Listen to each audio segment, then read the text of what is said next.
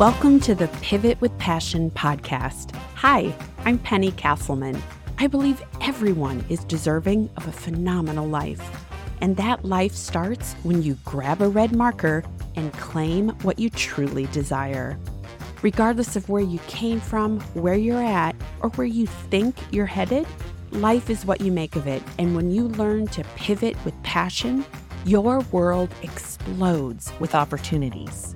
Go grab your favorite beverage and let's shake things up as we explore how to pivot with passion. Hello, my friend, and welcome to episode 10. Now, you probably have heard someone say this, or maybe you embrace it yourself, and that is live with no regret. And I was a big believer in this mantra. I mean, after all, you only have regrets after something has happened. And since we can't go back in a time machine to change anything, why would we want to carry an uncomfortable or strange situation forward? Here's my challenge because today I now believe that regret is a good thing when it comes from a place of growth. Now, hang with me here. If you've ever seen the Spider Man cartoon or watched a Spider Man movie, you are very familiar with his spidey senses that are there to alert him when danger is near.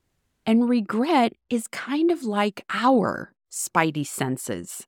It's a signal that we recognize and feel when something didn't quite go as planned or anticipated. And when that happens, we have two options. We can brush it off and ignore it, or we can take a pause, reflect, and learn from it. So, in today's episode, I'm going to share with you the simple word shift I've used to help me keep regrets in perspective and I hope it helps you to lean into this idea too, so that you can start to evolve into the best version of yourself. And side note, because you're listening to this podcast, my friend, you're already well on your way.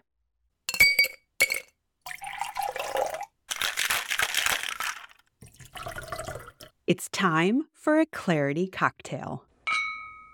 My friend, have you noticed that I keep pulling the clarity cocktail further and further to the front of my episodes? Because I keep getting resounding love for the intro and outro for this little segment. So, why keep a good thing hidden for later in the episode? Here we are. This week's Clarity Cocktail comes from a book called The Top Five Regrets of the Dying by author Bronnie Ware. And I want to share the number one regret that she uncovers from working in the field of palliative care. And that is this I wish I had the courage to live a life true to myself not the life others expected of me.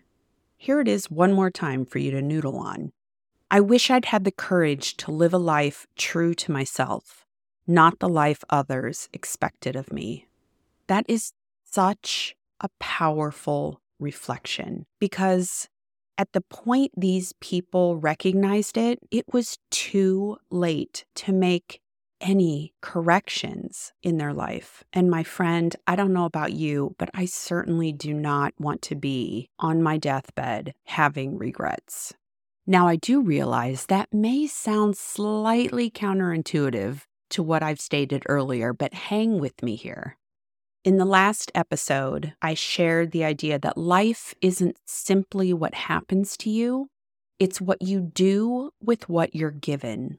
And part of what you're given is awareness. And I've now made you aware of the number one regret of the dying. So, what will you do now? Okay, okay. Given the festive season we're in, this is not meant to be a downer. Instead, I want you to look at this as a gift. Because if your ears are picking up what I'm throwing down today, you're still among the living and can choose to pause and reflect on what regret means to you. So imagine getting to the end of each year with no regrets. Because let's not wait until we're on death's door to revisit what regrets really mean to us. In fact, you can start today and take steps to address any regrets.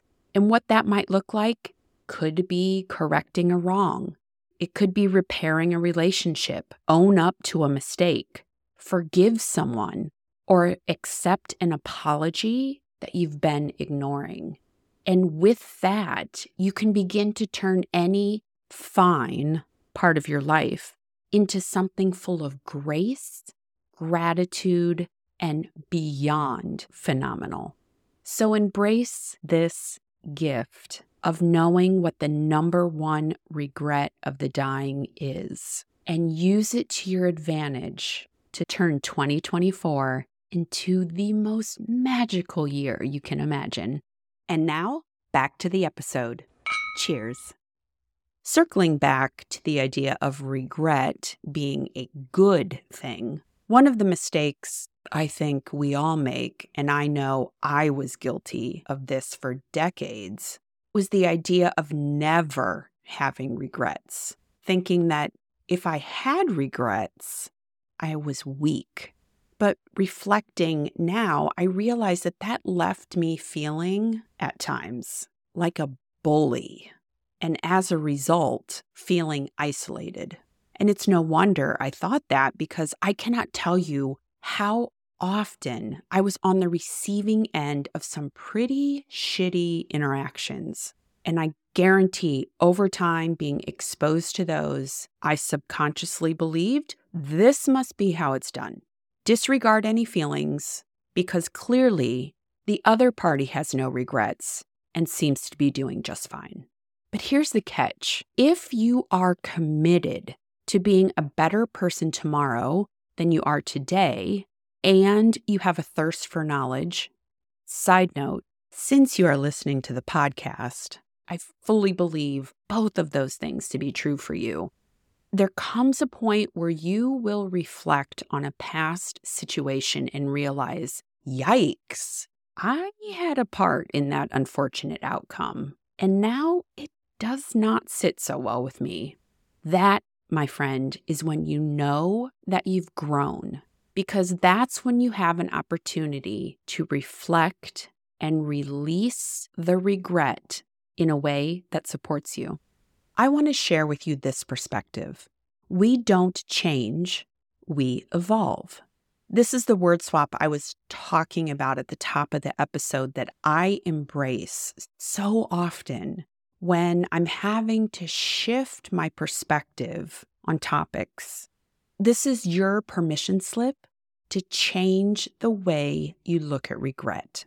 Change implies that we forget everything before. But evolve is so much more nuanced. To me, evolve is we get to keep all of our experiences and bring along new knowledge and past knowledge and combine it to reinterpret and grow. In episode three, I shared the sage wisdom from my dad, and I'm going to adapt it just a little bit for this episode. But in essence, he said, Do you know what went wrong? And would you do it again? I think as you reflect on regrets, you reflect on experiences, that asking that question, coupled with the understanding that we evolve over time, it's a magical combination that truly, when you identify a regret, helps you release any tie to the negativity, the spidey senses that you may have had when you thought of it. So, my final thought in this short and sweet little episode I want you to feel empowered to evolve into the next best version of you. And that starts by choosing how you interpret regret in your life. And wherever you choose to land on the subject is good. That is the privilege that you have for being a unique and wonderful human. But my challenge to you is take a pause and reflect how you can set yourself up for an abundant evolution in the new year, filled with no regrets. Friend, thanks for listening to this episode of Pivot with Passion. If you've been feeling stuck, exhausted, or frustrated, this is your permission slip to go grab a red marker and claim the life you desire and deserve. If you enjoyed this episode, share it with a friend and then hop over to rate and review the show on Apple Podcast. Because my goal is to put a red marker in everyone's hand, and I need your help to spread the word and make that happen. Until the next episode, go grab a red marker, get excited for your future, and make your first move to pivot with passion.